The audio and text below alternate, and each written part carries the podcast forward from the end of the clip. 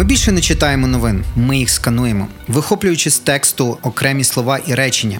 79% читачів завжди сканують будь-яку нову веб-сторінку, і лише 16 читають її вдумливо, слово за словом. Користувачі інтернету зараз зайняті. Ми хочемо отримати чіткі факти, але у нас не вистачає часу і терпіння читати новини зосереджено. То як залишитись в курсі подій, але не пошитись при цьому у дурні? Шановний пасажире, вітаємо тебе на борту Urban Space Radio. Наш рейс прямує до місця незайвої критичності мислення. Погода за бортом мінлива, з переважними кібератаками та інформаційними викликами. Екіпаж рейсу мені чути зробить усе можливе, аби твій політ був максимально зрозумілим та зручним. У випадку надмірної медіатизації допоміжні поради будуть подані автоматично. Дякуємо, що обираєш наші аудіохвилі. Проєкт реалізується у партнерстві з медіаресурсом Глуст за підтримки Європейського союзу та Міжнародного фонду відродження. Матеріал відображає позицію автора і не обов'язково збігається з позицією Європейського союзу та Міжнародного фонду відродження. Привіт! Мене звати Іван Омелян. Я тренер, експерт з розвитку спільнот, організацій та коаліцій. І ти слухаєш подкаст Мені чути. Сьогодні говоримо про те, як приборкати новинну стрічку та розпізнати у ній витончені маніпуляції. У часи, коли контент валить з усіх шпарин, ми як наслідок споживаємо більше новин, але робимо це поверхово. Часу стає лише на заголовки у стрічці, і по них ми судимо про наповнення самої статті. Так і потрапляємо на гачок клікбейту. Тобто, із захопленням відкриваємо матеріал. Це відео змусить вас кардинально змінити думку про Зеленського.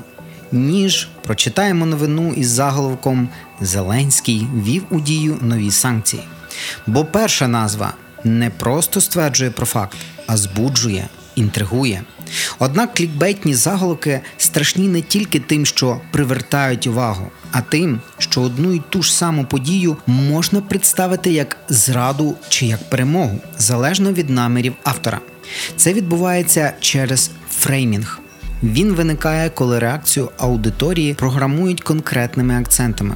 Наприклад, 90 зі 100 вижили звучить оптимістично, а фраза 10 зі 100 померли вже якось приречена. Саме так формується упереджене ставлення до подій чи осіб у момент, коли ми ще навіть не прочитали текст.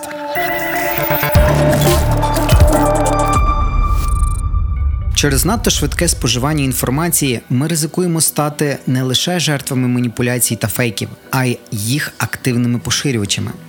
Бо щоб репостнути новину, достатньо пари секунд, а це набагато менше, ніж для читання. Погодьтесь. Пам'ятаєш, як на початку пандемії активно поширювалася інформація про нібито дезінфекцію міст з вертольотів. А хоча СБУ спростовувала цей фейк ще на старті карантину, такі псевдоповідомлення продовжували ширитись соцмережами ще майже місяць. Змінювались лише назви міст, де це буцімто відбувалось. Своїм довіряй і не перевіряй. Схоже, що багато хто з нас живе саме за таким принципом. Згідно останніх досліджень громадської організації Детектор Медіа, рівень довіри українців до інформації від родичів та друзів росте, як гриби після дощу. Авторитет до репостів своїх людей майже такий, як до інтернет-змі. Кілька місяців тому Фейсбук навіть почав тестувати окреме сповіщення. Якщо ти захочеш розповсюдити новину, не прочитавши її, то соцмережа нагадає, що важливо уважно знайомитись з її текстом перед репостом. Самі люди теж стають своєрідними ЗМІ, реактивно публікуючи фото чи відео з епіцентру подій. Зараз пости з Фейсбук і Інстаграму є першоджерелом для кожної п'ятої новини в українських ЗМІ за дослідженням Інституту масової інформації. Проте з подібними джерелами часто трапляються помилки, бо пересічний користувач соціальних мереж може видавати власні судження за факти, розповідати лише частину історії, або ж добирати фото, відео, що нас зачеплять, проте перекрутять реальність. Як, наприклад, це сталося з виданням Нове Время. У 2014 році одна волонтерка на своїй сторінці публікувала фото військових, які сплять під снігом. Посилаючись на пост, ЗМІ поширили гнівну новину, мовляв, українські солдати вимушені ночувати в окопах під метровими завалами снігу. Але уважні читачі помітили, що фотографія стара і на ній зображені російські солдати. Поки деякі ЗМІ тихенько видаляли фейкові матеріали про військових, сайт НВ опублікував спростування від імені свого читача, що вказав на помилки. У підсумку викривальна новина зібрала у чотири рази більше переглядів, ніж сам фейк. От і рахуй, з одного боку репутаційні втрати для медіа за публікацію фейку, а з іншого різкий зліт охоплень через словесну перепалку між підписниками. І поки сумлінні читачі, озброюючись факт-чекінгом, перевіряють на достовірність новини і зображення, маніпулятивні технології тим часом теж не стоять на місці. Останнім часом дослідники і спецслужби починають тривожитись через діпфейки, підробку відео та аудіозаписів, на яких одну людину видають за іншу. Такі відеофейки створюються програмою, що використовує штучні нейронні мережі. Наче маска, вона копіює все від лиця до міміки й голосу людини, і робить це настільки точно, що навіть дослідникам і детективам буває важко зрозуміти, чи є відеозапис справжнім. Та що там?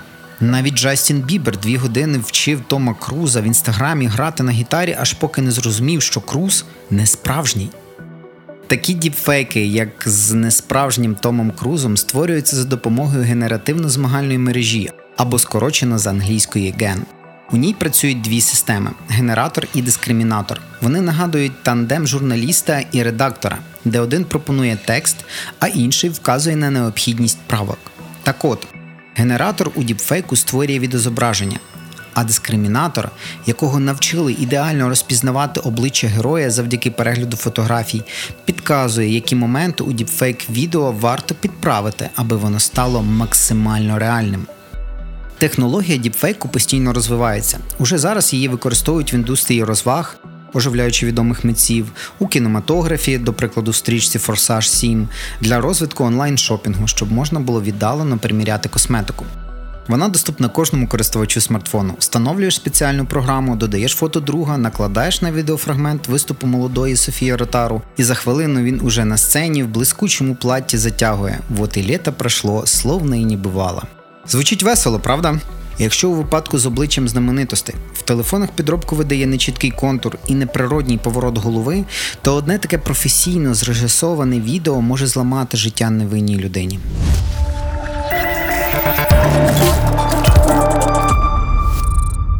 Однією з перших потерпілих від діпфейків є спікерка Палати представників США Ненсі Пелосі.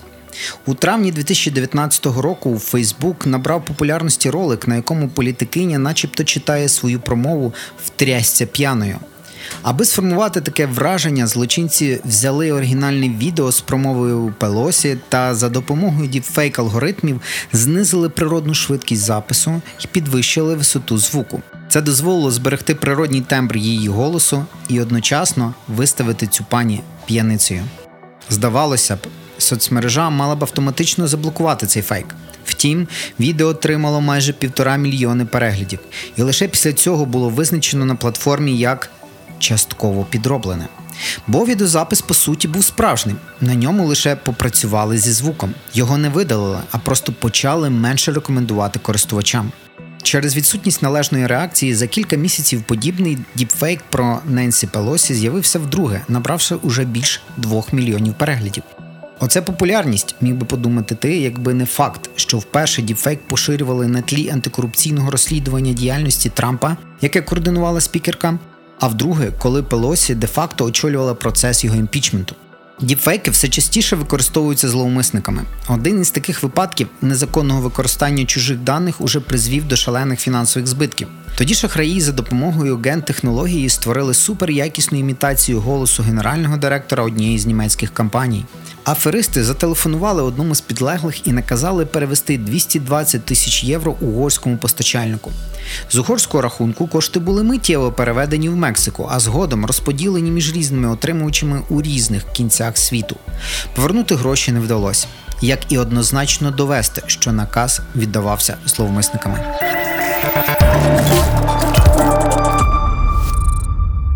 З однієї сторони, ми маємо систему розпізнавання облич та біометричну ідентифікацію, а з іншої діпфейк, який може підробляти обличчя людини і ставити під сумнів безпеку користування смартфоном, банкінгом, сферою послуг.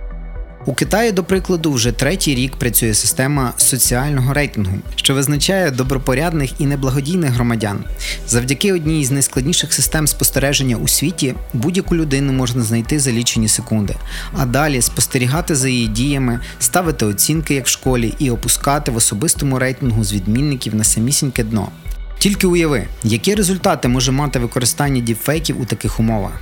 Сьогодні тебе підставили, створивши підроблене відео.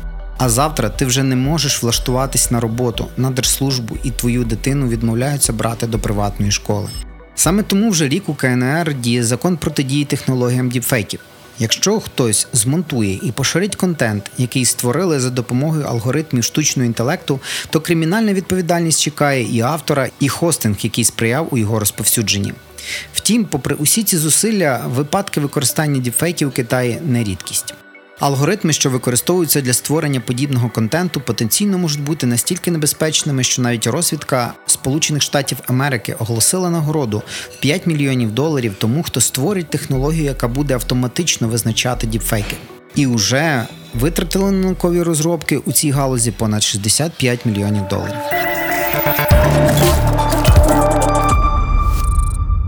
То що ж робити, коли новинна стрічка перевантажена різним контентом, а розбирати вже немає сили й часу?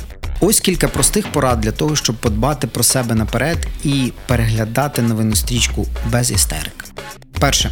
Визнач для себе одну або дві-три конкретні теми, за якими ти будеш вдумливо спостерігати, в яких плануєш глибоко розбиратись.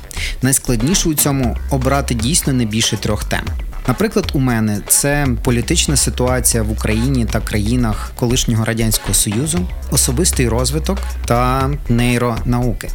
Найскладніше у цьому обрати дійсно не більше трьох тем. Ну і змиритись, що не можеш охопити неосяжно. Наступним кроком скороти кількість джерел інформації, які стосуються цікавих тобі тем. Виокреми час, щоб обрати надійні ЗМІ. Для цього досліди, хто є власником медіа, Зверни увагу на першоджерела новин і фігури авторів матеріалів. Оціни, чи публікуються на сайті новини з сенсаційними заголовками, чи використовуються хайпові фото і відео. Але важливо не тільки те, який контент ти споживаєш, але й як. Тому намагайся відмовитись від звички переглядати новини на ходу. Краще виділили в своєму графіку конкретний час, коли в тебе буде можливість уважно ознайомитись з матеріалами. Також краще удвічі насторожись, якщо новина викликає в тебе бурхливі емоції, адже критично мислити можливо лише з холодною головою.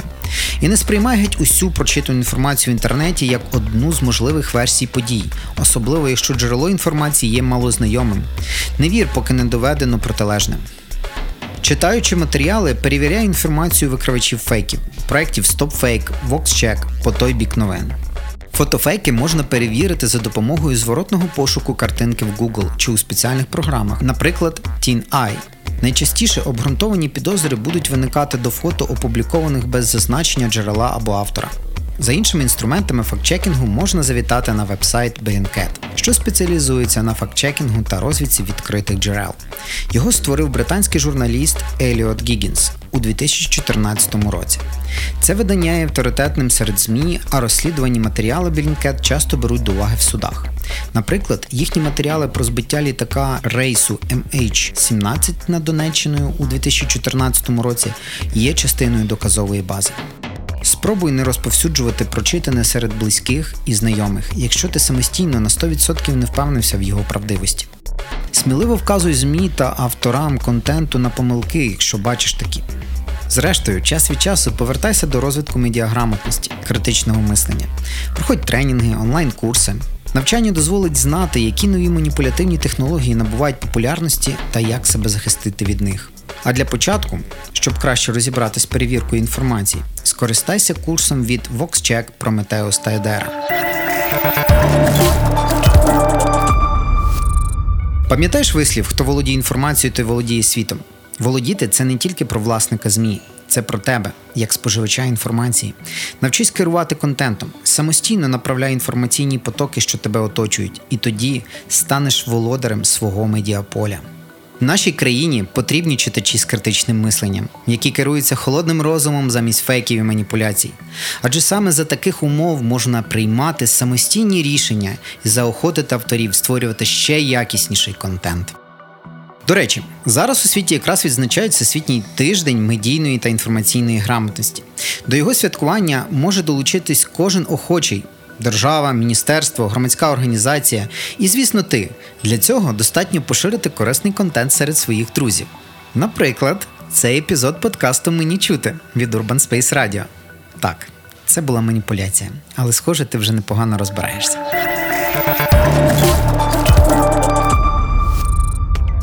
З тобою був Іван Омелян, експерт з розвитку спільнот, організацій та коаліцій.